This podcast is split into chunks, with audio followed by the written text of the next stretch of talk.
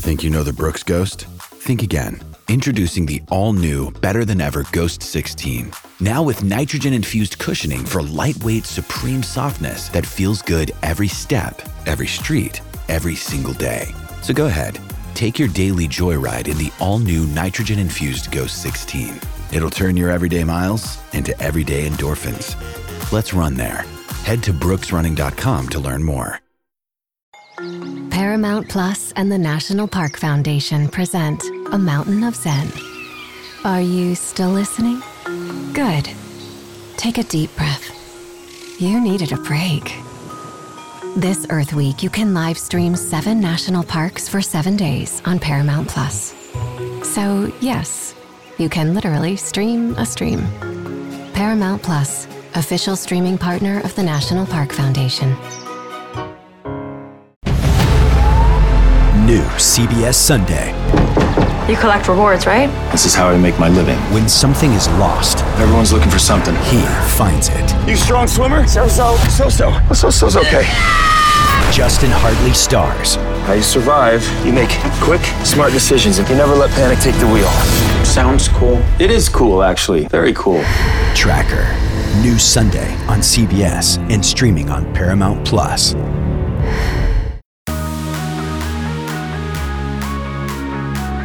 Welcome back into the Lions 24 7 podcast. It's time to preview another Penn State matchup. The Delaware Fighting Blue Hens come to town Saturday, noon kickoff in Beaver Stadium. The number seven Nittany Lions will be waiting for them, and we'll get a lot of perspective in just a moment on this Delaware squad. I think it's fair to say that they are probably the, the program that, if you ask the average Penn State fan, they know the least amount about uh, compared to everybody else 2023 schedule. It's understandable. They're an FCS opponent. They've played at a pretty high level at that level for a time for for an extended period of time, but still they're they're not at the Power Five, much less FBS level. So, in order to get better perspective, we've got Daniel uh, Steenkamer, who is with the UD Review down at uh, University of Delaware, and he'll get a chance uh, to really break things down offensively, defensively what kind of a task this Delaware team is facing. We'll spend the next few minutes with him, and then we're going to shift gears and dive right into what Penn State is looking at here. A lot of different circumstances in play. You're looking to improve to 2 0. They're a, a very heavy favorite to do that. You'll hear our predictions on the subject, but you're also looking to peel back the curtain a little bit on this roster. It's a game that we expect to maybe get out of hand by the time halftime rolls around, maybe a bit after that a lot of young players on this team. We didn't see Penn State go too deep in a lot of different ways, uh, at different positions in week one. So we'll talk a little bit about that. Additionally, some of those player absences, some of those veterans who did not participate in that 38 to 15 victory over West Virginia Saturday night. Where do things stand there? We got to look at practice on Wednesday evening. We then heard from James Franklin and a few different players. Uh, we'll address a few of those things uh, with Mark Brennan, Daniel Gallen a bit later here on the show. But as I said, Daniel Steenkamer uh, from the UD Review. And so he's right there on campus. He's got a good feel for what the Blue Hens are bringing up here to Beaver Stadium. He'll be up in the Beaver Stadium press box. So we look forward to welcoming you there. It's the first time these teams have ever met, Daniel. And we appreciate you coming on the podcast to help us get a, a better feel for who these Blue Hens are. Absolutely, Tyler. it's great to meet you in this way, and thank you so much for having me. In case folks missed it, we have our uh, Know the Foe weekly piece up at lions247.com. Uh, usually we're able to tap into the 24 7 Sports Network. Next week, you'll hear from Jeremy Werner, who covers Illinois for us. But this week, that wasn't an option. Daniel stepped up, gave us a lot of really good stuff. So, uh, six questions with him and, and more of a comprehensive breakdown than you'll probably hear on this podcast segment over at lions247.com. But let's start with the fact that Delaware, like Penn State, is 1 0 on this young season.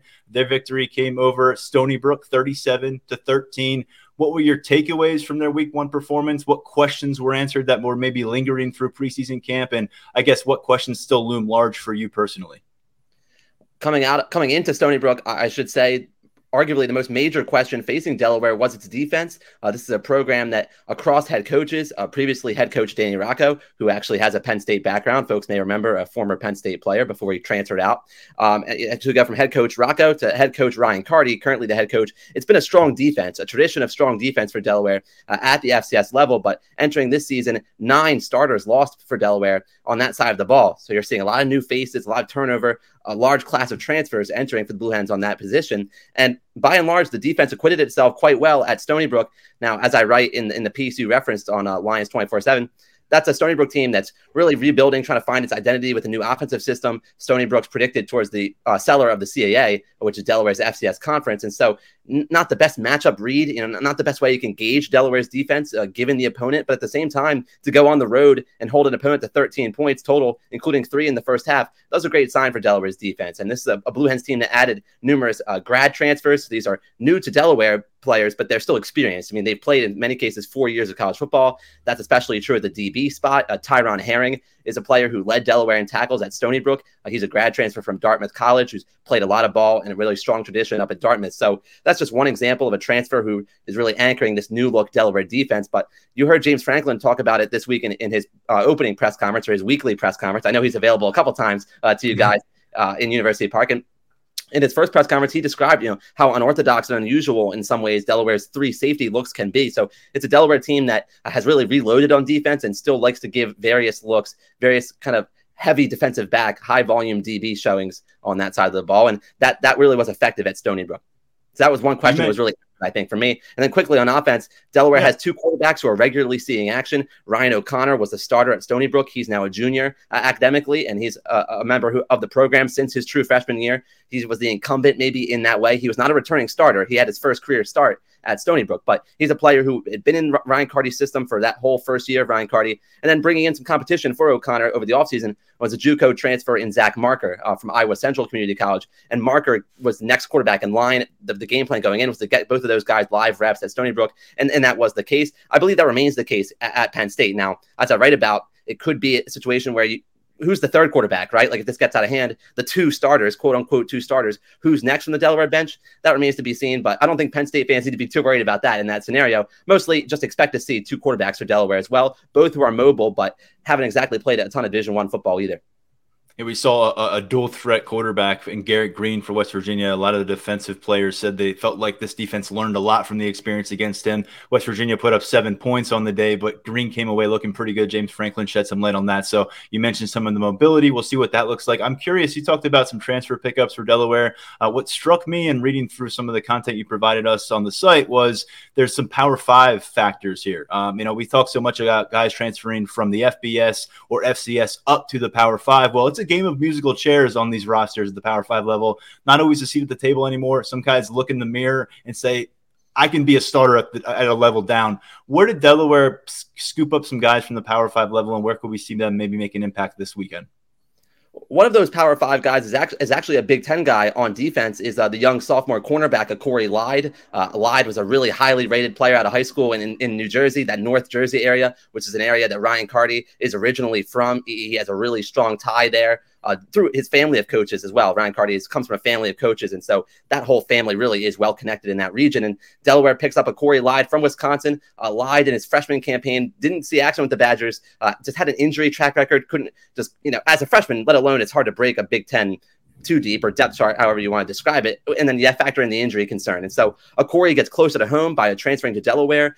He really caught up to speed in fall camp, really made big strides. And now if if he's not a starter ahead of Tyron Herring, I mentioned earlier, or ahead of Khalil Dawsey, another Harvard grad transfer, or I should say, another Ivy League grad transfer who uh, came from Harvard, uh, Khalil Dawsey, uh, Corey Lyde's right there in that rotation for Delaware at corner. So he has that Wisconsin pedigree and he has that Big Ten background. Another such player is uh, Joshua Youngblood over on the offensive side of the ball and on special teams. Uh, Youngblood, some Power Five fans may remember, he was a, a Big Ten special teams player of the year as a freshman at Kansas State. I'm going to say back in 2019. Uh, he made a pit stop at Rutgers for a number of years. Similar story to a Corey over at Wisco not as severe injuries perhaps, but just you know lingering things that really changed the usage uh, for Youngblood at Rutgers. And he takes his grad transfer year. Uh, he graduated from Rutgers, and now Josh Youngblood joins Ryan Carty's offense. There can never be enough receivers in Ryan Carty's offense. I mean, this is a, this is a team that, as James Franklin said, bases out of 11 personnel. They're going to be wide receivers rotating in and out of the game, receivers all over the field. And I say that not only because Delaware will be in plenty of passing situations on Saturday, but because that's what Delaware wants to do. You want they want to open you up, and that's not something that's unique in college football anymore these days. But the sheer number of receivers who are capable for Delaware, it's a really strong core. I mean, uh, Delaware thinks it can compete at the skill positions, not blow for blow with Penn State, but that's not the area where Delaware's biggest uh, headaches are going to come, I think, on Saturday. Uh, that's not to say to give a slight to Penn State's uh, elite talent at the skill positions, but it's just to say that a Delaware strength for sure is at those skill spots. And Josh Youngblood of the Rutgers transfer is, is one of them. I'm with you. When I wrote up my prediction this week, I, I thought, you know, I, I, mentioned there, I think it's going to be more in the trenches that Penn State's going to enforce its will early and often. And I think that's where it gets away from the Blue Hens uh, pretty quickly in this one. But I'm with you. They had the guys on the field, especially on the perimeter, to make some plays. We saw that in week one, and, and it's a huge jump to go from Stony Brook to the number seven team in the nation. But James Franklin says he's anticipating, while Delaware would probably like to get more vertical on a consistent basis, he says he's expecting a quick game uh, to move the pocket laterally, to get the ball out of uh, out of the quarterback's hands, whoever it is, before this defensive line, before this front seven can corral them and make life miserable in the pocket. We saw West Virginia enjoy some success in that realm to a degree with Garrett Greene last week. If Delaware is doing that, and that means getting the ball out super quick in the pocket, who are the playmakers around the field that Penn State defenders are going to have to be queuing in on? I'll also go back to Delaware receivers in just a moment, but to quickly touch on the running backs, uh, who Delaware has increasingly been able to use in the passing game in spots.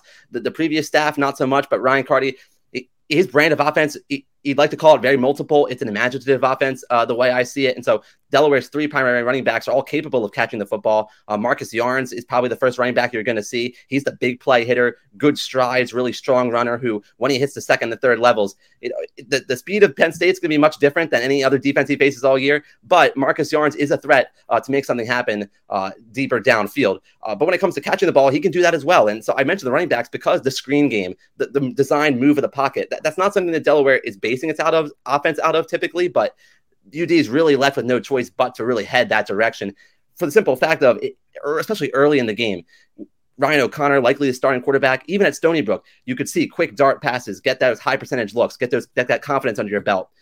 You translate that to week two, and it makes perfect sense on the road in that crowd noise, in that environment, something that Delaware is not accustomed to on a weekly basis or on a yearly basis. I mean, this is the highest ranked FBS opponent Delaware has ever faced uh, in Penn State. So I say all that to say I, am with you on that. They're going to be the quick passing games. Who's it going to? The running backs. It'll especially go to Jourdan Townsend, uh, the all conference slot receiver who's really, really blossomed to come into his own uh, after the first season uh, of Ryan Carty's system being installed. I mean, you saw Townsend being used really, really to his strengths as an athlete in the middle of the field at that slot spot. You might even also see him, you know, catch some maybe some sweeps. You might see him on, on just some action, trying to find the edge, trying to use his quickness to uh, elude is a really strong inside the box for Penn State there aren't many weaknesses in Penn State's defense from a matchup perspective uh, for Delaware's POV, but uh, I, I, do think that Jourdan Townsend is a name to know, number 17, the slot receiver. James Franklin highlighted him, and uh, the tight end Braden Brose as well, in terms of you know having a quick pass over the middle, that kind of thing. Braden Brose is very short-handed and has been a red zone threat for Delaware against FCS opponents. So those are a couple important names to know, I think, as far as pass catchers go. Uh, but you're going to see as many as there were nine pass catchers for Delaware, nine players with at least one reception at Stony Brook. Delaware is going to be throwing at a high volume again on Saturday, you could see double digit different Delaware players catching the ball. Uh, but I, I, especially think that Townsend and uh, tight end Braden Brose will be uh, names that you'll hear on Saturday plenty. Uh, you've mentioned Ryan Carty, the head coach, uh, and what he's done at Delaware. And, and formerly as a quarterback, he was the backup to Joe Flacco when they won the Division One AA uh, championship. And of course, Flacco goes on to become a Super Bowl MVP out of Delaware. And you look, there've been multiple appearances. Now it's the FCS versus the Division One AA, but continuing to be a team that contends in the playoffs, contends in, for national title uh, appearances at that level. So I, I put say that to put it in perspective that this is a team that I think you have high expectations for in the FCS realm. But I also want to set you up up to give your prediction for what they encounter in Beaver Stadium because they play in front of 18,000 people at, at, most at home. This stadium at 110,000. I think that illustrates the jump taking here. How do you see this playing out? And realistically, what's the score you're going to give us coming away? Delaware's first drive at Stony Brook, and I'm going to go back to that Stony Brook game. People hear me keep saying that. You know, why, why would you reference a game against an inferior FCS opponent when, when you have the Big Ten opponent coming up? But I, am just putting it in perspective. Delaware's first drive on offense that day, it, it moved the ball, but there were a couple sacks on that first drive. The offensive line just getting settled in. Delaware was not airtight in terms of pass protection. Its offensive line, although its starters are all comprised of seniors or grad students who have been playing together for a number of years, really that Delaware offensive line, its strength is run blocking. So Delaware, I would expect to come away firing away, passing, you know, taking some chances within reason. Delaware doesn't have anything to lose at Penn State, right? But I just think that the Hens can at some point are going to fall behind the eight ball, get in bad behind schedule situations as it relates to the sticks, and wind up with third and longs that will create quick punts by Ryan Costa, uh, the all CAA transfer from Monmouth. And uh, you, see a snowball effect, right? Like, I think that's something that isn't a hot take, but I can easily envision that happening. it happened at Stony Brook a little bit. Delaware moved the football though. Delaware overcame its negative plays at Stony Brook early on, and in the end had a really strong day of offense. It's way, way more difficult to envision that happening against Penn State. So, can Delaware move the ball, or at least not even move the ball, just have the time of possession be reasonable in the first quarter? Could be, uh, but I think inevitably at some point as you progress in the deeper in the first half, the time of possession swing is going to start moving towards the home team, and it's going to, uh, going to escape Delaware. Uh, so with that, my final score projection uh, is Penn State 52, Delaware 14. Maybe one of those Delaware touchdowns comes in meaningful game action, and the other comes later. That's kind of what my thinking was, but I, I do have Penn State uh, by 38 in, in this final score. He is Daniel Steenkamer. He is with UD Review, doing a great job covering Delaware. We look forward to welcoming you to the press box up uh, here uh, in just a matter of days now. Please come say hello. Please take a lot of those Dixie cups filled with Creamery ice cream when you leave the press box. Um, and, and, we appreciate the coverage, not just here on the podcast, but I encourage folks to check out everything you send our way for the Know the Foe piece up at lions247.com. Thanks, Daniel. Thank you so much for having me. All right, let's go to another Daniel, along with our friend Mark Brown. Shift focus back to the Penn State Nittany Lions, number seven in the nation, and taking on Delaware for the first time. As Daniel laid out really well there. Uh, look, we're not expecting much down there or up here from the Blue Hens for four quarters of football. Uh, we're expecting them to come up and, and, and probably play motivated football, but eventually get worn down by this Nittany Lions team. We'll give our predictions a little bit later. Uh, his score is, is pretty close to where we land, I think. Now, I'm not giving it away too much there, but Mark, this is one of those games I think you want to get through four quarters healthy, but you also want to get through four quarters and feel like Penn State's in a buttoned up situation. And we see that roster depth that we heard so much about for the last eight months reflected throughout this matchup. Yeah, first of all, huge shout out to to Daniel for coming on. We like to have opposing media, uh, you know, talk to them the week before the game, and typically we're able to do that within within our network and it's a difficult it's a more challenging thing. And for for a young writer like that who obviously knows the team and i, I can't believe anybody is much more plugged into that team than he is uh, just really appreciate his insight and his perspective and and his energy. I mean that that's cool and look forward to, to seeing him at the press box. Yeah you know one of the things i said is that i think penn state the way this schedule plays out I think it's much better that they were able to open with West Virginia and then play an FCS opponent. And, and, what do I mean by that?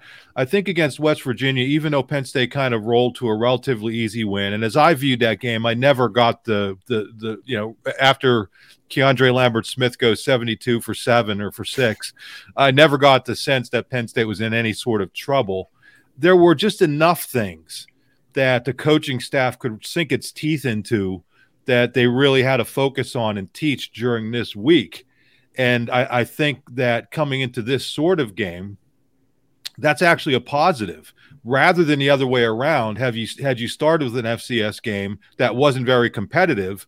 Well, then all of a sudden you're coming into this game really not knowing what some of the issues may be, and then your next game is on the road in a Big Ten venue. So I think this plays out. To me, the keys are ironing out some of the stuff and, when we did our prediction, I said to you guys, don't use the word kinks because like 30 different people used, you know, smooth out, but ironing out the wrinkles, getting that kicking game if you can, kind of dialed in and emerging from this thing healthy. And then you also touched on it to the extent that you're able to get younger players reps. It'll be great if they have the luxury of doing that for most of the second half because when we talk about depth, it's all it's great to talk about the athleticism and, and all this stuff but you know what did we learn from the kicking game? What did we learn from the place kicking unit? You know those guys obviously performed in practice and Sanders Sahaydak obviously did well enough in practice to get the starting job, but it's a different thing when you get out there on the field and to be able to, to to see guys get out there on the field at the end of the West Virginia game, which I thought it was laughable that Neal Brown was, you know, his whole. And I know we've already gone gone over that, but to be able to get out there in, in, in Beaver Stadium in front of eighty five thousand people or however many are going to actually show up for this game, I think is going to be a real positive for a lot of these guys if Penn State has the luxury of doing that Daniel, I mean, it's one of those David versus Goliath situations. Rarely do you see any kind of upset alert uh, develop here. Um, we don't anticipate it in Beaver Stadium, as we'll get to with our predictions. But what are you kind of focusing in on as the hours tick down between that week one look against West Virginia and a week two look against Delaware, where I think the goal is don't look let down for the Nittany Lions. Look like you're excited to play football and handle your business. Yeah, I'm in a similar boat to Mark as, as wanting to see this depth. Um, you know, we've heard so much about it, and I think that Penn State and James Franklin are really going to make the concerted effort um, to get some of these younger players this experience.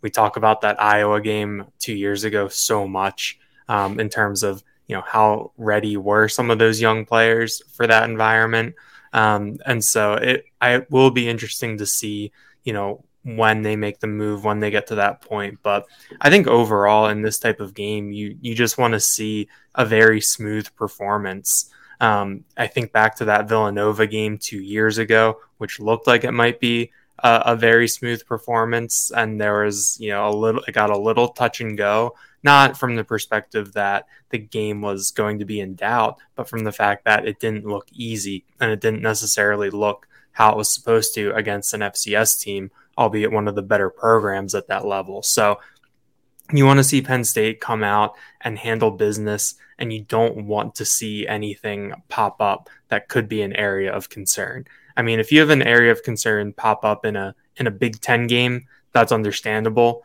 based on the the level of coaching and the level of talent that's there, and that's when you really get into kind of the the chess match of things. Um, but you shouldn't have to worry about that against Delaware even if the Blue Hens are, kind of like I just said with Villanova, one of the more solid FCS programs and a historically successful one. Let's go back really quickly to that game because I remember walking away and thinking this is a 4 0 Penn State team that's ranked sixth in the country, but boy, was that underwhelming in some really important ways against the Wildcats. It was a 38 to 17 game. In reality, it, uh, it was dominant than that. It was 38 to 3 early in the, the fourth quarter before Villanova tacked on a couple late touchdowns. But I remember going through this thing, and, and yeah, Clifford threw four touchdowns, but pressure that day for Penn State, Jonathan Lovett, 11 carries for 45 yards, and, and, Penn State averaged 2.4 yards per rush against Villanova. And we were like, whoa, okay, this is a major red flag. And guess what? 2020 was the year of futility when it came to Penn State's rushing attack. We weren't losing our minds based on what we saw against an inferior opponent. That was a calling card, unfortunately, of that Penn State team. They were able to ride the Sean Clifford strong start and some defensive magic to an unbeaten start into early October. Then the wheels came off and they finished seven and six. So yeah, that, that is definitely a warning sign. I don't I don't think we saw anything in week one that that carries over in a super big way, except for the kicking game, where you're like, wow, that, that, that they can't drag that into Big Ten play. But let's get into the fact that uh, they, we're going to see how far they take it into the season with these player absences, because that's a big question right now.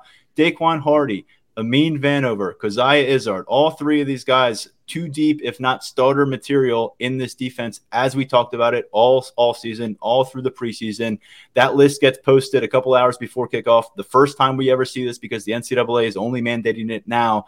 And James Franklin under that out all three of those names. And so we got looks on Wednesday. We, we did our best to, to, track these guys down. Two of them were involved in practice, Daequan Hardy and Amin Vanover. But we have a, a, full details in our VIP practice report up at lions247.com, as we always do coming off the field. But just to, to summarize it here, Mark, didn't leave the practice field based on the way that Daequan Hardy and Amin Vanover were being utilized and implemented in drills that we see all the time, and, and, where the starters were versus where the guys who are maybe with scout team were didn't come away feeling great about Daequan Hardy and Amin Vanover. Maybe we'll be proven wrong, and that would be news for Penn State. But uh, I'm not necessarily convinced they're going to be out uh, up from underneath that out.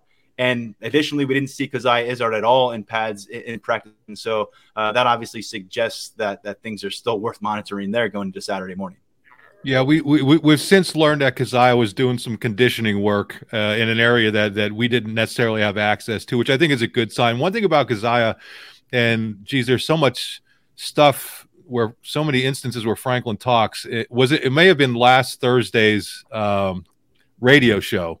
And if it wasn't, I, I, apologize. But it was at some point that he talked about Coziah being bumped up during uh, camp and that it may have actually been a benefit to him because when he came back, he was super fresh and everybody else wasn't fresh. So I just wonder if this isn't, and that was Franklin talking, and I, I think it was on the radio show. Again, we get hit with so many different uh, availabilities here. Not that I'm complaining, I like the availability, but I, I have to imagine um, that they are going to err on the side of caution this week, right? It wouldn't make any sense to try to rush anybody back from anything. At least in, in my view, it wouldn't.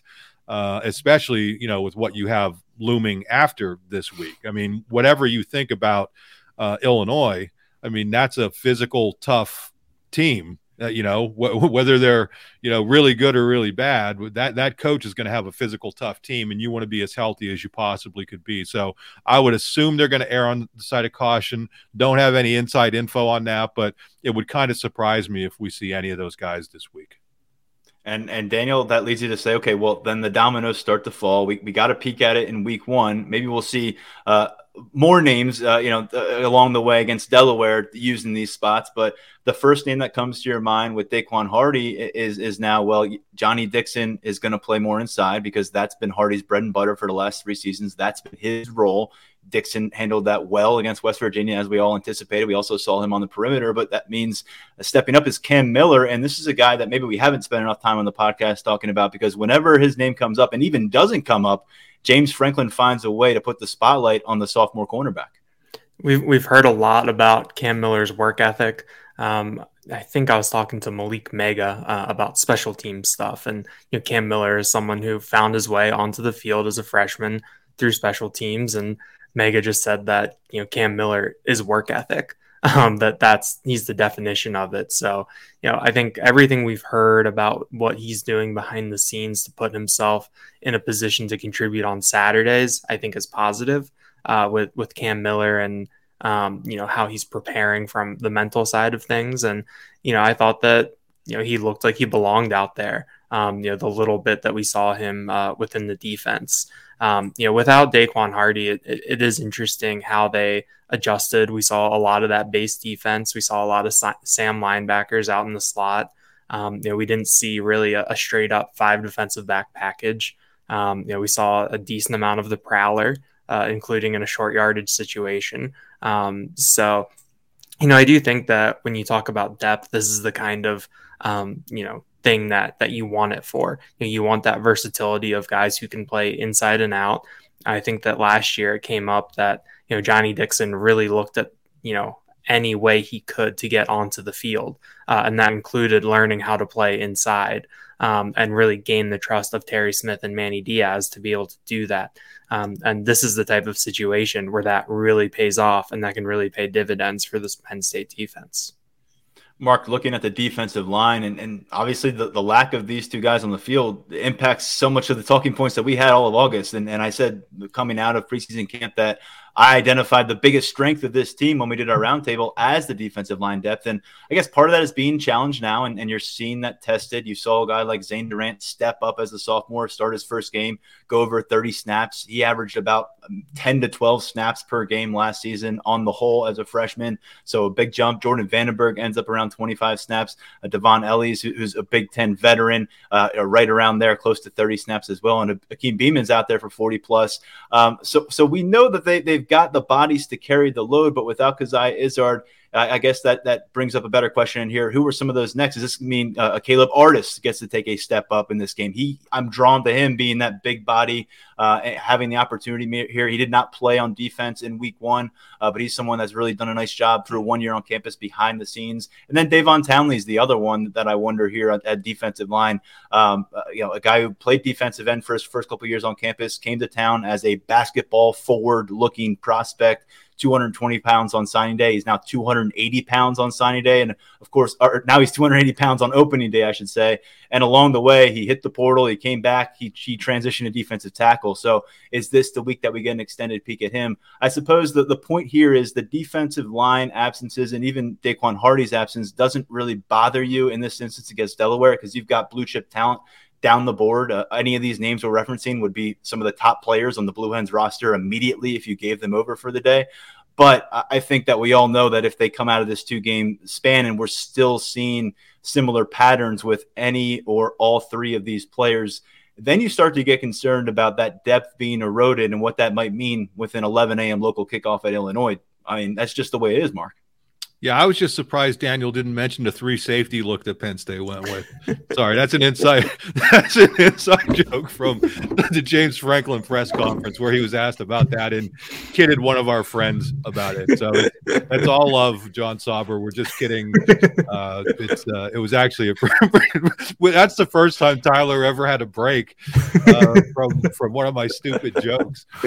But no, I, Tyler, on, on all seriousness, I think it goes back to what I said about airing on the side of caution with these guys. I mean, you want to keep them healthy. And then I think the other side of it is, yeah, I mean, don't we want to see Caleb Artis and don't we want to see Townley? I mean, I know we have a we have a segment coming up a little later where those not not names may come up, but I think that that's that's why you have depth. That mm-hmm. so when you when you're in a situation like this, you're not necessarily having to play, you know, walk-ons with all due respect to, to walk-ons. There are still guys who are scholarship players who project as impact players down the road who have the ability to get some quality, quality snaps, who should have the ability, if Penn State takes care of business, to get some quality, quality snaps in this game. So to me, that's important. I would also like to point out the, the defensive end situation because we had projected that it would be uh, Chop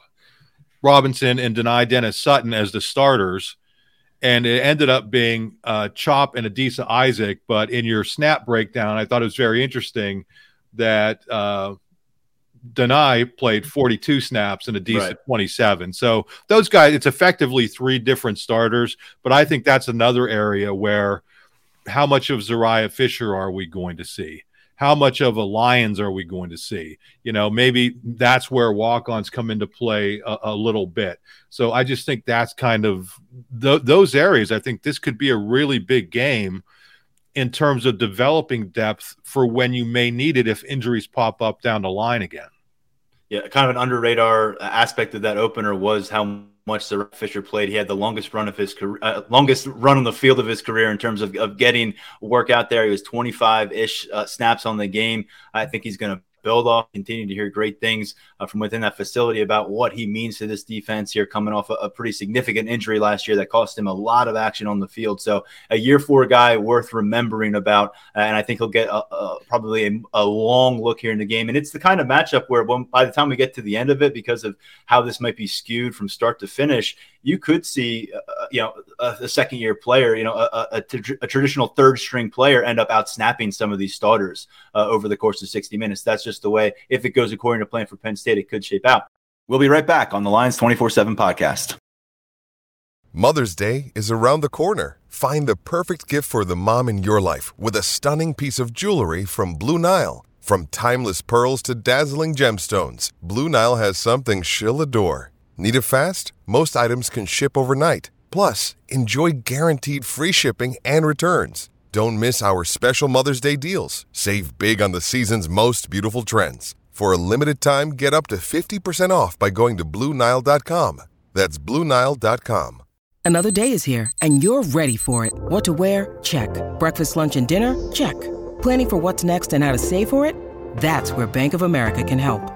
For your financial to-dos, Bank of America has experts ready to help get you closer to your goals. Get started at one of our local financial centers or 24-7 in our mobile banking app. Find a location near you at bankofamerica.com slash talk to us.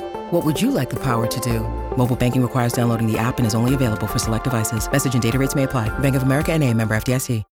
When you need mealtime inspiration, it's worth shopping Kroger, where you'll find over 30,000 mouthwatering choices that excite your inner foodie. And no matter what tasty choice you make, you'll enjoy our everyday low prices, plus extra ways to save, like digital coupons worth over $600 each week. You can also save up to $1 off per gallon at the pump with fuel points. More savings and more inspiring flavors make shopping Kroger worth it every time. Kroger, fresh for everyone. Fuel restrictions apply. Now, Daniel, we're also be watching a, a, player on offense who we did not get to see uh, during week one. We did see him in pads during pregame warmups, although we noted on, on the message board in our From the Press Box uh, thread on Saturday after evening that uh, Omari Evans was kind of lingering towards the back of that wide receiver uh, work on Saturday. We didn't end up seeing him involved. He could be a special teams factor as well. Um, unfortunately, didn't work out for him because he's a guy who came out of spring and really through a lot of preseason camp. We were hearing about being maybe at the top of that list in terms of who might be the third wide receiver. Uh, we're in wait and see mode with him, but with Omari Evans out, it meant opportunities for others, and and you continue to hear more about Malick Meiga. And in fact, we really got a chance to meet Malik Meg, uh, Malik McClain. I, I'm I'm not I'm guilty of that along with everybody else in the beat. I think at this point, uh, yep. but Malik Malik McClain stepped up to the microphone yesterday. You were there to put your microphone in front of him. What did you learn about him? Yeah, we got to hear uh, a lot from Malik McClain. Uh, a little bit more soft spoken, a little bit more of an understated personality, I think. But you know, he said that you know, being in Beaver Stadium for the first time, scoring his first touchdown in Beaver Stadium, he called it wild. Uh, he said the fans were crazy. Um, you know, he you know really really enjoyed the experience. Um, but he's someone who, in hearing him talk, it just sounds like that he is a very coachable player and that he is someone who really listened to Marcus Hagans, James Franklin, whoever, and took what they were saying to heart. Um, you know, coming out of Saturday, I know that we're focused on the four catches, 58 yards, one touchdown for McClain, but he was the special teams player of the week uh, for, from the coaching staff. So I asked him about that on, on Wednesday night um, and how he approached that. And he said that in the wide receiver room, Marcus Hagans tells all of the the wide receivers that they need to be starters on special teams. So Malik McClain said, "Well, coach told me I need to do this, so I'm going to go do it."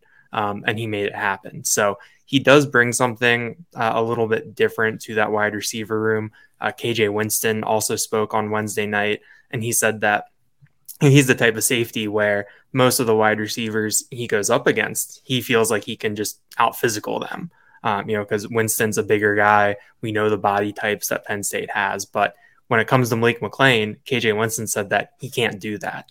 Um, that it's a little bit of a different dynamic that Penn State has in that room. So I, I think when you talk about how the wide receiver pecking order really shook out um, after Saturday night, I think that McClain you know, really, really surprised uh, a lot of people. Definitely surprised me.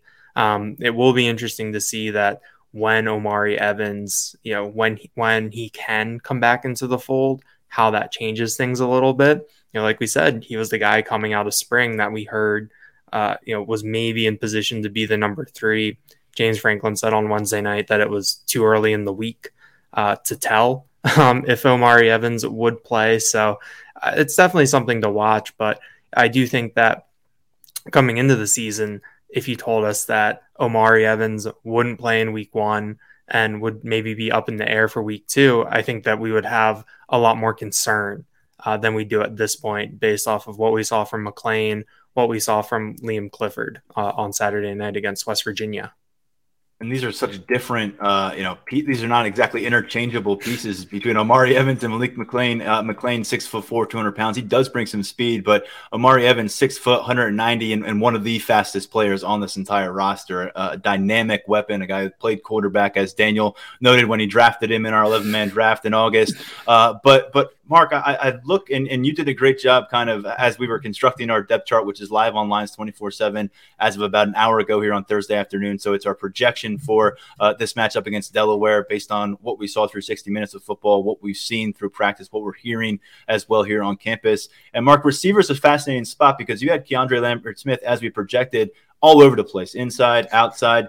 But Dante Cephas is another guy who was inside and outside. I think it's very clear coming out of this. It's not necessarily only two guys and everyone else. I know James Franklin said that again at practice uh, on Wednesday night that it's Keandre Lambert Smith, Harrison Wallace, and then a group but it, it, very much seems based on the way they use these players and, and Omari Evans is kind of the X factor because we just don't know. But Malik McClain was was soundly in the rotation uh, for the, for that game plan in week one, and so was Liam Clifford. They both went 25 plus snaps. No other wide receiver in that group beyond the two starters, and those two went for 10 snaps. So I think when you look at Omari Evans and the impact there, a guy like Dante Cephas, a guy like Malik McClain uh, Malick Meiga this time is who I mean. Uh, you know, their relevancy in, in, the offense, at least as it stands right now, could be at stake. I, I, based on what we saw from Liam Clifford and what we saw from Malik McClain and what we continue to hear about them, it doesn't seem like the staff is going to be motivated to cut into their playing time. I know Meiga is a team. He had a catch. Uh, Dante Cephas had a catch. Uh, he also had a notable drop as well. But I, I, think that the spotlight is particularly on Cephas in this matchup to, to get himself to build that confidence within himself and on the staff. Uh, I think we'll hopefully see a lot of them in some different positions against Delaware. Um, and, and, to me, just you, you don't want to let it slip away where all of a sudden Omari Evans get, gets his footing again and Malick Meiga's established. And if you're Dante Cephas, all of a sudden maybe you're fifth or sixth on the pecking order when you look at best case scenario entering October. Well, and especially when you consider the amount of 12 personnel they, they went mm-hmm. with. I mean, uh, Warren and Theo both had over 40 snaps in that game. And so you, when you play that much, and, and so coming out of that game, even though both of those guys played that much, one of the main talking points was, well, the tight ends only caught one pass. So I don't know that they will go above and beyond in this game to get the tight ends involved, but you know, as this season goes along, because we've seen it and we know how talented both of those guys are, that there are going to be a lot of footballs directed in their directions, and that's another reason why I think that opener was was important for the receivers because not only did they play, but everybody got a touch. Everybody got, I think, at least one catch, if I'm not incorrect on that. And then with a guy like Cephas, you know, I went back through my my uh, over to uh, up high photos, eye in the sky photos, and sometimes you kind of forget during the course of the game. But he actually got slot snaps in the first quarter and second, maybe only one or two, but I think that shows you kind of the confidence that they have in him and Malik McClain was more of an outside guy playing where Trey Wallace was playing, and then Keandre was kind of everywhere.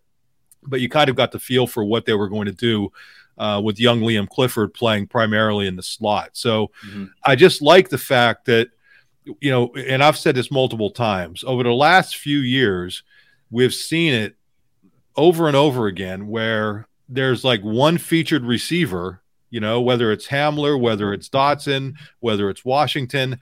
And I think clearly there is going to be a featured receiver on this team, and with good reason, uh, in Keandre Lambert Smith. But he has four catches in that game. And obviously, they went for a lot of yardage, but Harrison Wallace had what six catches or whatever it was, and they, all, yeah. yeah, and they also spread the ball around. And I just I, I really like that, and I don't know if that's a function of of your quarterback just being able to make those reads more quickly because that's one thing that Franklin's talked about with him. I don't know that, that that's a function of your offensive coordinator trying to get that done. I don't know if that's a function of your new receivers coach or maybe it's a function of all the above. But whatever, I think being able to spread the ball is going to keep opponents more honest. And I think they have to keep doing that. Keep making and listen, if the tight ends don't get, get many catches in one game, then maybe they ease off on them and you're able to get them going in the next game. But I just think this is going to be keeping multiple receivers involved every game and then working your running backs in. I just think it could make this offense that much more dangerous. Yeah, and, and and this should be a really good audition of sorts for this wide receiver room in front of their new position coach. A lot of these guys should be able to accrue some routes over the course of the second half. And based on what James Franklin said about that final drive against West Virginia, he's going to want to see his, you know, if they go to number twos, that he's going to want to see the backups play real football uh, over the course of the second half. So I think it's a really good opportunity to see who's building some stock, maybe who's slipping a little bit, because I have a feeling once they get out of the month of September and and, and into past mid October, Big Ten play intensifies, they're going to want to have that tightened up wide receiver group, and they're going to stick to that group. And I don't know how many guys it's going to be. Ideally, I guess it's going to be six. But I think if you put Omari Evans in the conversation and now know what we know about Malick McClain, that that Meiga has had late, later in his career and where Kaden Saunders is, there's just there's more than six names. I mean, I'm I'm, I'm not I'm stating the obvious there, but there's going to be a cutoff, and and unless someone's hurt, and that very well be may be the case, and then you got a guy that gets bumped up, but someone's going to be let out of, of that game of musical chairs, and they're going to have to watch a lot of offensive football from the sideline come late October and November, and no one wants to be that guy. So I think it's a great opportunity here for a lot of dudes. We'll probably mention some of them when we go through some of the younger players that we really want to see. But there's some concerns here before we start talking about oh the second half after the, the 40 to nothing lead is built there's a couple concerns here, and, and we've got to begin with the kicking situation because those two missed field goals from Sanders Sahaydak in the first half on Saturday night were basically like the worst case scenario realized based on everything we talked about in the preseason. That was what Mark pointed to as, as the biggest concern for him going into the season. I think a lot of us felt similarly. Daniel, we got an interesting anecdote, though, from James Franklin on Sanders Sahaydak. We don't know if he's going to be the first kicker out there. It could be Alex Felkins, the Columbia transfer who finished the game against West Virginia, made a 25 yarder, made an extra point. But it sounds like Sahaydak did his best to atone to his teammates when the practice week got started on Sunday night. James Franklin told us on Tuesday that when the, the team practiced on Sunday, so the day after the game, uh, he was talking to the team at, at the end of practice, and you know Sanders Sahaydak, you know, kind of you know raised his hand and told him, you know, Coach, I, I have something I want to say, um, and then Sahaydak addressed the team um, in, in the aftermath of that performance uh, on Saturday night. So, you know, like you said, we don't know if it's going to be Sanders Sahaydak or Alex Felkins as the first first one out there, but James Franklin keeps reiterating that that competition was so close throughout camp that you know that's why they felt they comfortable enough or felt they had to go with Felkins in the second half. Um, and it also sounds like that if Sahaydak you know continues to impress in practice and can put some things together in games when he gets his opportunities that he could have the chance to to take it right back. So I think that that's something that'll be you know, interesting to see as we go in. Um, you know, as of right, you know, we need to see a, a, long field goal situation. I think to maybe figure some stuff out in terms of how they're splitting up responsibilities, and if Sahaydak has an avenue onto the field, um, you know, that way as that that long field goal kicker. Um, but I think that especially at that type of position, you know, as a specialist, you can really be on your own. Uh, you, know, you can really feel like the the loneliest person out there sometimes. So yeah, I think for Sahaydak to, you know, to demonstrate. Uh, you know the willingness to stand up in front of his teammates, you know, to acknowledge uh, what went wrong on, on Saturday night, and kind of try to set things forward um, I think that's something that is is really really good for Penn State and kind of speaks to the culture that they have in there right now. The other concern we have to mention, James Franklin brought this one up unprompted, uh, but it kind of explains some of why the, the roster felt a little bit lighter on the practice field uh, on Wednesday evening, saying that the team dealing with some some sickness, some kind of flu situation. Uh, I think this is a campus wide issue. I think you also see this across the country when uh, 18 to 22 year olds reassemble in masses and, and party for a couple weekends, uh, yeah, it tends that things get spread around. So I guess the campus itself is dealing with something. Hopefully, it doesn't reach my daughter's daycare and, and eventually my house. but it sounds like the Penn State roster uh, it may be going through through some things. James kind of lumped that in with the bumps and bruises statement. I think maybe right now the interior of the offensive line, based on what we saw, didn't see at practice, and what we reported on our site, maybe taking the brunt of some of that. But but this is something that we'll be monitoring, and tracking. Hopefully, it's not a, a Rutgers 2021 scenario when we get to the stadium on on Saturday where they're not aware who's going to be available and, and everybody seems to be sick. Uh, but just something to monitor there in case there's a, a, some unexpected scratches on that pregame uh, status report just something to be aware of right there. Don't necessarily think of a guy's knee or shoulder or a concussion. There could be something else in play if a guy isn't showing up in the game on Saturday. Uh, we mentioned Malik McClain. He's he's maybe the buzziest name this week, but there's another that you followed up on, Mark, after practice on Wednesday with James Franklin because Franklin's opening statement featured a, a, a, a nice uh, heaping of praise for Malik McClain on Tuesday coming out of the game. But he also took some time to talk about Kaytron Allen, who didn't really have a notable game. He averaged about five yards per carry. Uh, but you go down the list of, of, top performers that anyone was talking about from this, wouldn't have been Kaytron Allen really high on that list. And James Franklin put out kind of a, a, a big siren and saying, make sure that we appreciate number 13, you know, the other running back that we have on this roster. Yeah, and he and I mentioned it when I was talking when I was asking the question. I mean, he typically doesn't say something like that unless there's a motivation. And he just wants to make sure people are appreciating it. I mean, Nick Singleton is getting all this publicity, and rightfully so. He's on the watch lists. He's on, he's a he has Heisman odds. He has all these things, and and that's great. But it I, I could see where Franklin is coming from. That if you see what Kaytron Allen brings to the field. And we we even saw it, even though he didn't have any spectacular runs. I mean, this guy, you know, he finds a crack and he's falling forward for for a few yards at least. I mean, it's it's impressive what he's able to do. And I think Franklin just wants to make sure that that's not overshadowed. I also thought it was interesting that he said they're hearing from NFL scouts uh, about dot how, dot dot. Yeah. yeah, that was he, he. didn't go on beyond that, but he he was saying there's a lot of appreciation for Kaytron Allen from football people, and he said we're hearing you know what we hear from NFL scouts. Dot dot dot. And that was kind of it. We're talking about a sophomore who's one game into his sophomore year, but yeah, Yeah. He, he threw that in there. He threw that. But. I see. I think the thing is, he, doesn't have the forty yard speed that uh, that Nick Singleton has, or that that uh, you know some of the, some of the greats here have had. But there's a place for power running backs in the NFL. I mean, we have seen it. You know, guys who are going to you know slam their way through the line for 15 yards and you know may not take it to the house. Uh, and and I think that's probably what Franklin is talking about when he's hearing from NFL scouts a tough bruising. Uh, you know, they played both of those backs at once at times, blocking for one another. I think both of those guys are going to get better and better blocking, and they threw a pass to to Kaytron as well. I think you're going to see both of those guys featured. So, yeah, I think it's a situation where they legitimately legitimately view those as, as one and one A starters.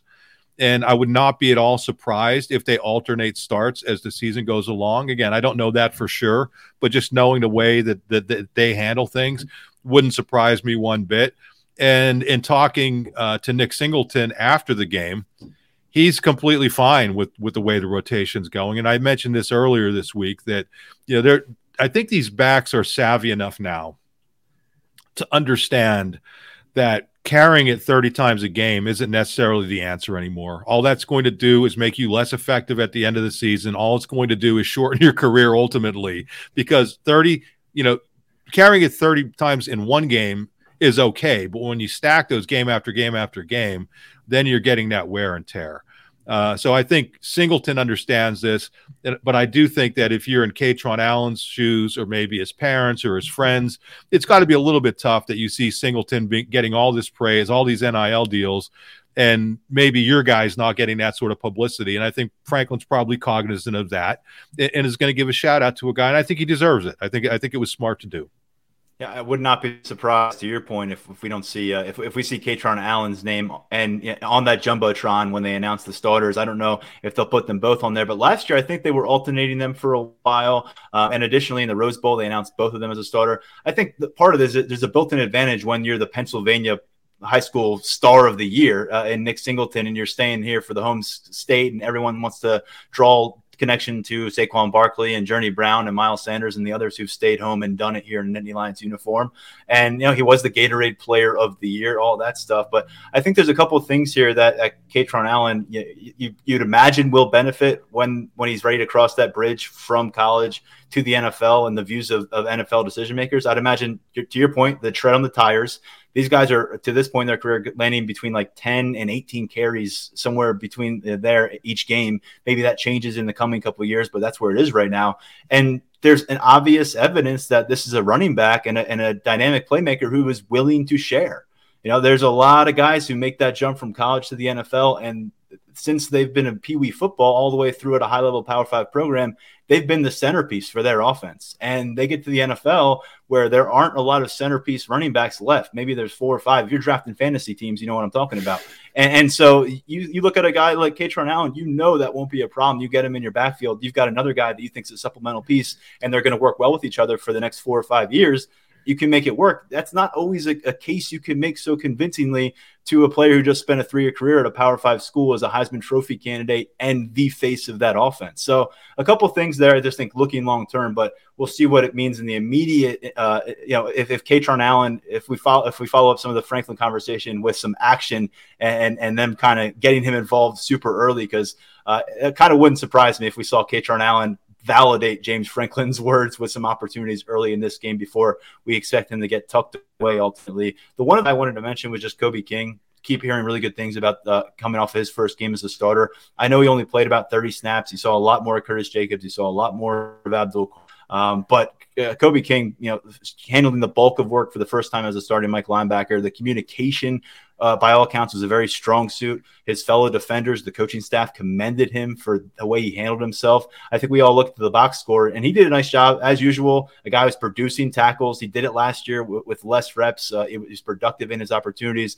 But what I was curious about was how did it look when Manny Diaz is trying to relay information? How does it look in a moment of adversity when you got defensive linemen looking back at you and safeties or cornerbacks looking up to you? And it sounds like Kobe King answered the bell uh, in his debut opportunity in front of 110,000 fans. So that's a good start for the middle linebacker. And fellas, let, us talk about laying out the roster a little bit here. Um, spend a little bit of time before we give our final predictions on the scores.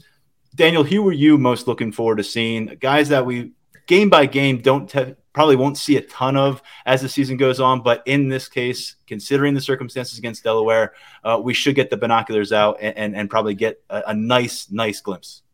I think the the first guy that comes to mind that I won't spend really any time on because it's obvious, but Beau Pribula, uh, mm-hmm. seeing what he can do in sort of a, a, normal run of play situation as opposed to being in a, a four minute or, or, six minute offense uh, like he was on on Saturday. Um, but I think for someone a little bit further down the roster, um, I want to see Cam Wallace out there, the freshman running back from Georgia. I believe on signing day, he was announced at about 175 pounds. On the latest roster update, he was listed at 191 pounds. He was someone that I think that on signing day, we talked about him as being uh, a little bit more of a, a long term play for Penn State in their backfield, but it really looks like he's taken to the strength and conditioning program. Ja'Juan Seider had really, really nice things to say about him when I talked to him on on media day, and he kind of went back to the. It was almost similar to how you've heard Terry Smith and James Franklin talk about Daequan Hardy, where it's don't overthink it when it comes to the size, uh, you know, and and all those things because when you turn on the tape and you see what someone like Cam Wallace was capable of in high school. Um, I think that you know I think Ja'Juan Seider just called him a, a, football player. That he's someone who can get it done. We've heard good things about his speed, um, you know what he brings to a backfield. So I think that when the game gets to that point where they can dip down a little bit into that running back depth, um, he's someone that I think could you know maybe surprise people, maybe make things electric for a little while at the start of the 2019 season, I believe it was. Uh, yeah, 2019 season, Devyn Ford ran for 107 yards on six carries against Idaho. I think it was a 70 to 7 win for the Nittany Lions. He was the first freshman running back to go over 100 yards in his first game with Penn State in about 35 year span. But my point is, I could see Wallace or Montgomery going for 100 yards in this game because either one of them is capable of going for 75 on one touch, and then you can fill in the rest as the second half progresses. I think it's that kind of a game, and I don't want to shortchange Trey Potts, who we saw get some late work behind Nick Singleton and Kaytron Allen. It's going to be important to continue working him in here, but we're kind of talking about these guys that we're, we're, we're a little more intrigued by, haven't seen play college football. I'm with you on Montgomery. I'm with you on Wallace, but I would also just say Montgomery in, in the same boat. I think they're kind of an or situation on who we see first coming off the sidelines when they get that opportunity. And Montgomery has come a long way from that August 2022 uh, knee injury that kept him sidelined. This staff thought he was going to go for 3,000 yards as a high school senior. He had to sit and watch and wait. And he was out there the first day of preseason camp. You say, okay, this is a nice story. And by the end of preseason camp, it was like, he came and he was ready to look like a power five running back here on campus. And he happens to be in one of the best rooms at that position. So I think that's a great pick. And I'm just going to say two pass catchers I hope to see a little more uh, in action. One we didn't see at all on Saturday, one we saw somewhat. Kaden Saunders. I mean, this is a, if he gets some chances and he gets some well placed balls, seems like he should feast in this situation, working out of the slot against the University of Delaware, guy who's uh, top two, top 100 prospect profile. We've heard a lot of good things. Go make your mark. I think this is a really good opportunity to go, you know, gain that momentum for a young guy in his career, uh, an important player in this receiver room. And then Andrew Rappleyea. I mean, I'm just gonna keep hammering that. If you listen to the podcast, you know how I feel about Rappleyea. Um, would love to see him get some opportunities here to run some routes, maybe throw his weight around as a blocker in the second half. Um, Khalil Dinkins, I'd imagine, may end up as as the most taxed guy by the end of this game in terms of snaps as the number three tight end, but. Hopefully they, they, they get into that uh, the rest of that room a little bit. Maybe a guy like Jerry Cross can make his college debut. But to me, Rappleyea and Saunders are, are two more I want to focus on. Uh, offensively, where are you landing here, Mark? Oh, thanks for taking up everybody on an entire whoa, whoa, whoa, whoa, whoa! We, we we saved you the top-rated member of the 2023 Penn State recruiting class, sir. I know. Listen, I I, I was going to go with the offensive line anyway, and listen, a, one guy who's not particularly young, uh, but I want to see more of is Nick Dawkins. Mm-hmm. You know, I just want to see what he's able to do because if they do need somebody in that interior, or if they do need a uh, you know somebody to step in for Hunter Nourzad at center, I think he's got the ability to be one of those guys. And then Vega Ioane obviously is a guy who played um, in in the game last week, but I would love to see more. I wonder though if this is going to be a situation where they decide not to play J'ven Williams and Anthony Donkoh against West Virginia. And and I understand why because you come in late and you don't know how many snaps you're going to get on that series. It ended up being 9, which was, you know, a decent number, but it, that just as easily could have been a 3 and out, right? And could this be a situation where they view these guys. I thought I thought J'ven was going to be a green. I really did from what I was hearing, and, I, and, it looks like he's more of a yellow at this point. And the same thing with Donkoh. But could this be a situation where they're fortunate enough to have enough of a lead that you know you could get these guys in that they're going to get 15 18 snaps. You know w- will they decide to do that just to have them ready in case they, they are needed as opposed to sticking them in uh, to mop up duty of a game that's tighter and you only get a handful of snaps so i don't know if that's going to happen but i sort of hope that it does so we could kind of see how far along these guys are. Now, how are we going to be able to judge that, you know, against what may be Delaware backups at that point? I don't know, but I think you could judge them by what else you've seen in the game. So everything we've heard that these guys are kind of right there. They're not as far along as Drew Shelton was at this time a year ago, but I would love if if I, I, would love it if we did get an opportunity to see those two young offensive linemen because I think both of them have very, very bright futures. They're not the only young ones, but they're the two that we've heard the most about considering Tengwall's out of the equation, you'd imagine there's some motivation to, to get some some reps uh, yeah. on Anthony Donkoh, get some seasoning there. This was the time last year during that non-conference action where Vega Ioane and Drew Shelton made their debuts, got involved. And remember, I think Drew Shelton had like cumulatively less than 25 total snaps on the season before he stepped up and played and started those five final games at left tackle. Defensively, this is this is kind of even more fun of a conversation because all five of the true freshmen who actually played against West Virginia are on the defensive side of the football. And Daniel, I'll, I'll send it back in your direction. I mean, have fun with it. I think we're going to see a lot of young players out there, and I'd expect they're going to flash. I'm only going to mention one guy, so so I leave some some for Mark. But I'm gonna. I'm, i wonder I'm who he's going to mention. I wonder who he's going to mention. uh, I'm going to start on the defensive line. Uh, Jameial Lyons. Uh, oh, okay. I, okay, I think.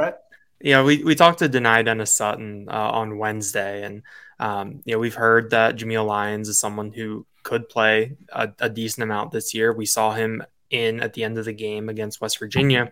So I asked Dani about uh, what he's seen from Lyons at this point, and uh, Dani said that Jameial Lyons is someone who reminds him a lot of him.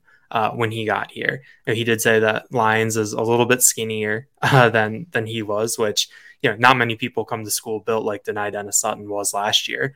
Um, but you know, he likes what he's seen. He likes the traits, um, and I do think that this type of game uh, lends itself to some of these younger pass rushers really, really getting some good reps because if it you know, if it's like maybe a 28-3 in the first half and, and Delaware, you know, wants to stay in the game, Blue Hens start, you know, really throwing, leaning on the arm of Ryan O'Connor you, know, you can put those defensive ends uh, in there and really let them pin their ears back, um, especially these younger guys that you know, don't have any sacks, have very limited experience in Beaver Stadium. This is a really prime opportunity for them to make an early impact.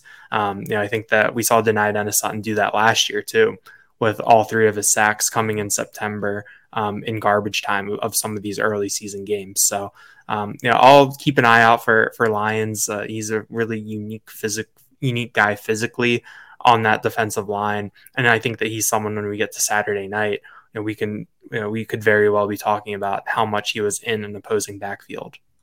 Mark, I'm going to focus. You're going to. I'm going to save you the entire defensive backfield. That's three green light guys. Yeah, you're taking the, the litter. best guy. No, I'm taking the entire position. I'm taking the entire position group at linebacker is what I'm what I'm going to do because there's four. There's, How do I go last guys. on all of them? Why are we going? oldest guy goes last on all these? Are we going by age? We're starting with beauty and we're ending with age. That there's a reason for this order. Okay, let us just proceed. Uh, and and so look, I I lost my train of thought now. I think I think that linebacker room in general. I mean, we, we talked so much about how they were you know, kind of mixing and matching in the starting group last week, but Keon Wiley is a guy that I want to see a bunch of, and I think we will maybe in multiple positions, both the will spot and the Mike. He looks like a completely different player. I think he was around 206, seven pounds when he got to campus last year out of Philadelphia. And now he's comfortably at 225 plus pound range, and he looks the part out there. He looks the part not just in the physical manner of a guy who's different in year two as a redshirt freshman, but just the way he's carrying himself and our looks at practice, the way he's toward the front, inching his way toward the front of that linebacker line. It's funny as you watch the progression of guys and where they are in position drills during the course of their career, you start to see that confidence build in the way they handle themselves among their peers. Seeing that with Wiley, but obviously the freshman here, there's a trio of them. Tony Rojas got 11 snaps last week. Maybe he could double or triple that uh, this week, depending on how things go. Uh, and does it happen in multiple spots? You know, predominantly where we've seen him is the will position behind Abdul Carter, but we also saw Curtis Jacobs take a series at the will position last week. So that kept Rojas off the field. You know, is he a guy who's still going to maybe factor in as a Sam? We've cr- he's cross trained in year one, and then Kavion Keys and Tamir Robinson. I wrote about this in our in our practice report on Wednesday night. These guys have kind of crossed paths from physical development standpoint. There was a lot of questions about Tamir Robinson. Would he be able to stay at linebacker? Is he just going to have that bulk to be a defensive end ultimately at linebacker or, or uh, in college? And after not really playing as a high school upperclassman because of injury issues, he's got to campus and he's looking long, lean. Uh, he's looking like a linebacker and he's playing like one. He's being reactive. And right now, he's probably fourth on that Mike linebacker depth chart, but a guy that should get some run here. What does he look like in the open field? I thought he looked really good in the blue white game uh, back in April. And, and then Kavion Keys working his way in the other direction. He was playing high school football last year at less than 200 pounds. Now he weighs more than, than Tamir Robinson. He's listed, I think, around 226 pounds. He's been playing a lot of that Sam role. So, look, let's see what the future of LBU looks like because I think we've got a pretty good feel for the guys we're going to see a bunch of. Can Tony Rojas work his way in toward, you know, commanding a weekly spot? And can Tamir Robinson and Kavion Keys give us a nice, long, extended view toward the future because we're going to see both of them, quite frankly, barring injuries, tucked away for the most part in developmental squad roles this fall. So, Mark, I, I, sorry I took your guy Rojas. You can mention him if you'd like, but I left you a lot of good guys in, in this defensive secondary. No, in all seriousness, it, there are a lot of good players. But one thing I would mention about Rojas is uh, you have him for 11 snaps in the game, and I would bet only Mm-hmm. one or two of those were on defense, right? I mean, I think most of Those, those those were strictly defense. Those, those, Oh, those okay. aren't including special All teams. right, so he did get 11 He did snaps. contribute. Yeah, he's tra- he contributed on special teams as well. right. Yeah. So the one thing that I would say about Rojas is, is in spite of getting 11 snaps, I really want to see him playing more linebacker. And I understand why they did what they did because they wanted to have more veterans out there, which makes sense at this point of the season. So when Abdul Carter went off the field, they moved Jacobs to the will, and then they brought in Dom DeLuca. But I wonder if there were somebody who were injured or stuff or something. I think you might see uh, Rojas being a guy who who is elevated. I may be wrong about that, but but we'll see how that goes. So just seeing him get getting more snaps, but you know, obviously the one guy, and I would put this guy, he would be right up there with Rojas for me, even though he only had one snap. Was King Mack because we've just heard so much about this guy. And I wonder how many snaps he's going to be able to get through the course of this season Yeah. playing in this loaded room. I know the coaches probably don't want me to say that, but in all honesty, you look at it, you know. eh, But again, you know, they're they're one. They're if you're going with this four man rotation, if you're dedicated to that, and and somebody gets dinged, King Mack better be ready to go. And what what are we hearing about King Mack? Not the biggest guy, but super physical, extremely athletic. And I'm just, we've heard so much about him that I just want to see more of them. And then Zion Tracy and Elliot Washington, the two athletic free cornerbacks, let's see them get out there. Let's see what sort of fun that they're able to have against a team that passes the ball a lot. You know, we heard from Daniel, the other Daniel earlier, about how that's kind of the way they operate. And it'll be fun to see these guys get tested. You know, all three of these DBs played in the first game. They're all green lights. So they're going to be good to go to get as many snaps as they want. And I'm, I'm looking forward to seeing all three of them. But it, it, just when we were joking about this stuff about who's taking who and whatnot, that's one of the fun things about this roster now is that we can go through this exercise and there are legitimate people to to to pick out at all all the different levels on offense and defense. Yeah, there's no doubt about that. And I think another thing here, you'll probably see a lot more depth on special teams. We, we didn't see as many of those freshmen involved as I thought we might in game one. That probably changes over the course of this. Stacy Collins gets a longer look at the roster, who's handling themselves out there, because you want to keep that special teams unit as tightened up as possible as the season progresses, not slipping the opposite direction. So I, I think a guy like Elliot Washington uh, could get a lot of run there. Zion Tracy, King Mack. Uh, we did see Tony Ross in coverage on special teams. Uh, let's get into our prediction conversation now. We're, we're each going to offer up the score pick, uh, a bold prediction as well, and a player to watch. If we haven't given you enough players to watch on this episode, uh, and Mark, because of the complaining, oh, we'll begin with you. Now I get to go first. oh my god. Uh, I am going. Listen, it's hard to re- it's hard to really analyze this one, and Delaware is a really good uh, FCS program, but I just think it's going to. You know, you're playing in front of 10 times the number of people that you may play in front of. Uh, I, I think Penn State is this Penn State team is way better, way deeper uh, than that team that had some struggles with Villanova, and I think it's just going to be a real uphill battle. So I'm looking at it 47 to 10. Uh, I, I think one of the real keys it would actually be good for Penn State if somewhere along the line, I don't know if it'd be the first half, first half, third quarter, fourth quarter, that that uh, that Delaware is able to force them into field goal situations because mm-hmm. I think you really want to get that tightened up going out to Champaign. So I'm picking it as 47-10. My my player to watch and my bold prediction are one and the same. They they kind of go together. Uh, it's Kaden Saunders because I think he's going to have an opportunity to do some stuff in the passing game uh, that we didn't really see in game one. He's a guy that we heard last year wasn't in the greatest shape, but you look at him now and he almost looks like a different player. We see him in practice zipping around, and you see that speed that we heard about. So uh, he's my player to watch. And my bold prediction I want to get the name right of the punter, but uh, Stony Brook's punter is d- d- d- Ryan Cost from Monmouth. He Stony Brook's punter? I'm sorry. No, Delaware's punter. Delaware's punter. Yeah. Okay. At at Stony Brook, I'm, i apologize. At Stony Brook, he averaged 40, or he he didn't punt at all. But last year at Monmouth, where he transferred from, I'm b- botching this completely. but he averaged 48.1 yards per kick.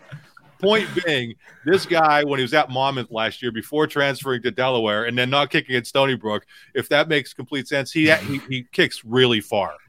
And I think in this sort of game, he's going to outkick his coverage because they don't have the athletes to get down there and catch Kaden Saunders, who's going to take a, a, punt for a touchdown. I should have just kept going last. much better. I think Kaden Saunders, my bold prediction after all that, is going to take a punt back for a touchdown in this game because they have a quick kicker who could boom it, but I don't think they, they have the athletes to, to track this kid down. Mark, the punchline was worth it. I mean, that's a that's a legitimate bold bold prediction. I, that's one of the more bold ones that we've had. Predicting a punt return in any game is a lot. So you're on the record. Kate I made the I made happen. the mistake of reading my own prediction. I have it up here, and as I look at it, I mentioned far too many schools there because I was like all over the place. But that's the that's what schools. the transfer portal is all about. So this kid was at Monmouth, transfers to Delaware, goes to Stony Brook in a game. They don't have to punt at all because Stony Brook's terrible and so he's coming up here, but I think he's a really good kicker. Guy Mark. I'm, I'm digging deeper. We're, we're going to see this punter so much on Saturday, and every time they trot him out, me and Daniel are going to tap you on the shoulder and remind you of this conversation. And then when so, Saunders is standing in the end zone, what are you going to say? Deal. Hey, deal.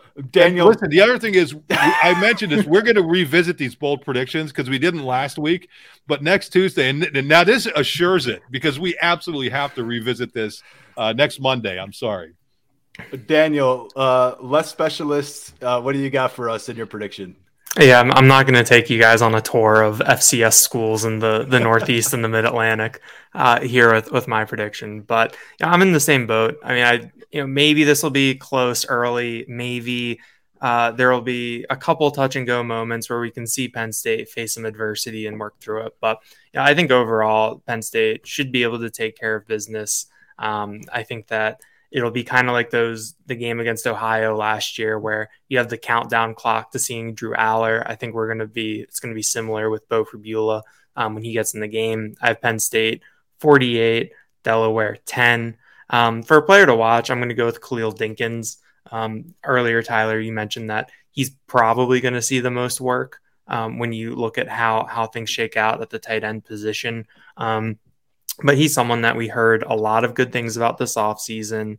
Um, you know, whenever James Franklin had the opportunity to talk about Dinkins, he had really good things to say. Um, we saw Dinkins get a little bit of run um, last week. He was in the center of the T, uh, where Brenton Strange uh, was last year. So you know, they, he's someone that they feel good about his blocking. So, you know, we saw Dinkins. I think Dinkins caught his first career touchdown in garbage time against Ohio last year from Drew Allar. Um, I think that he's someone who can get some run um, and produce against Delaware. and then for my bold prediction, uh, I'm looking at the running backs, Nick Singleton and Kaytron Allen. Um, earlier this week, James Franklin really shouted out their efficiency. He felt that the running game did, you know, very well against West Virginia, even if neither really had super eye-popping stats. But you know, we saw both of them come close to breaking one here or there. Um, I think Singleton had a one where he got tripped up. Um, with Allen's vision, you know, he can always find a hole and, and get an opening. So I'm going to go with each Singleton and Allen having a run of at least 40 yards. Um, we saw Singleton do this a number of times last year. Um, I don't believe we saw Kaytron Allen do it, um, but I do think that in this type of game, you know, Nick Singleton is probably going to be the best athlete on the field uh, in in certain situations.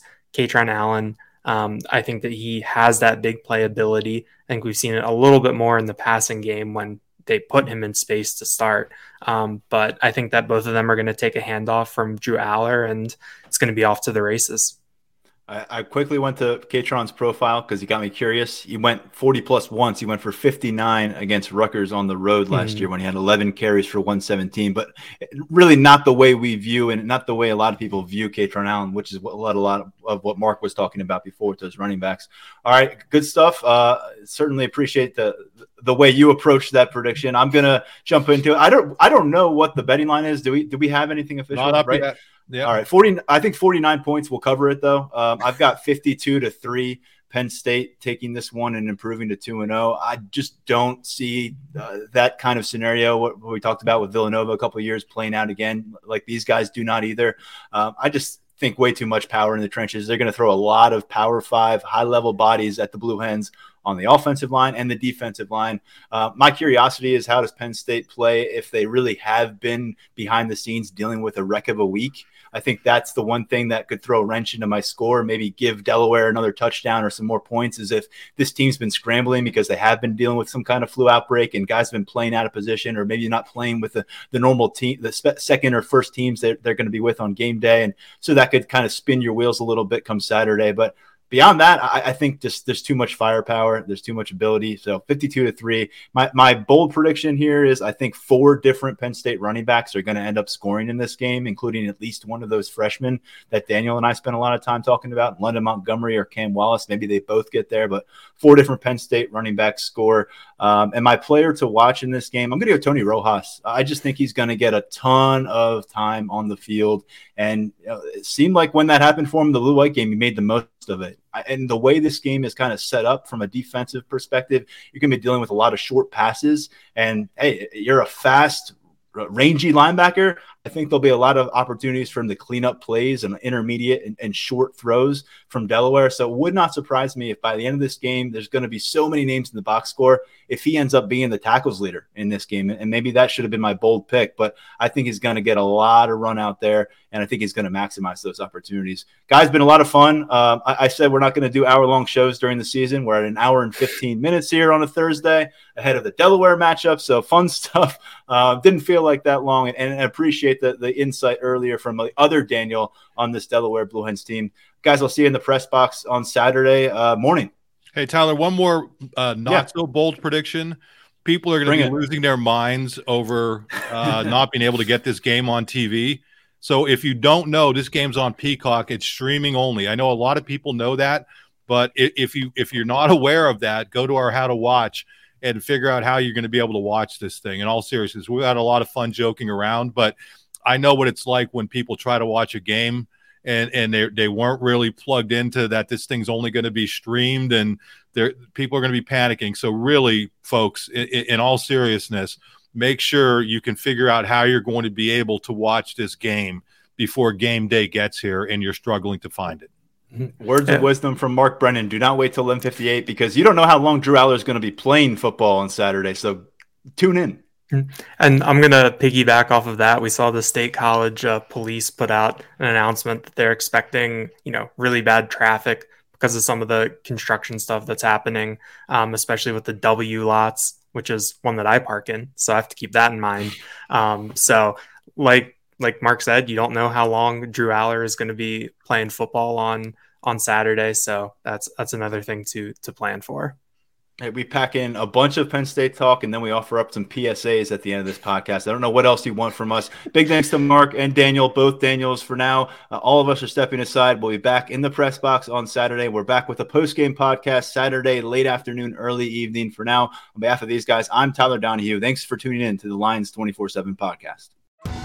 Survivor 46 is here, and so is On Fire, the only official Survivor podcast. And we have a twist this season.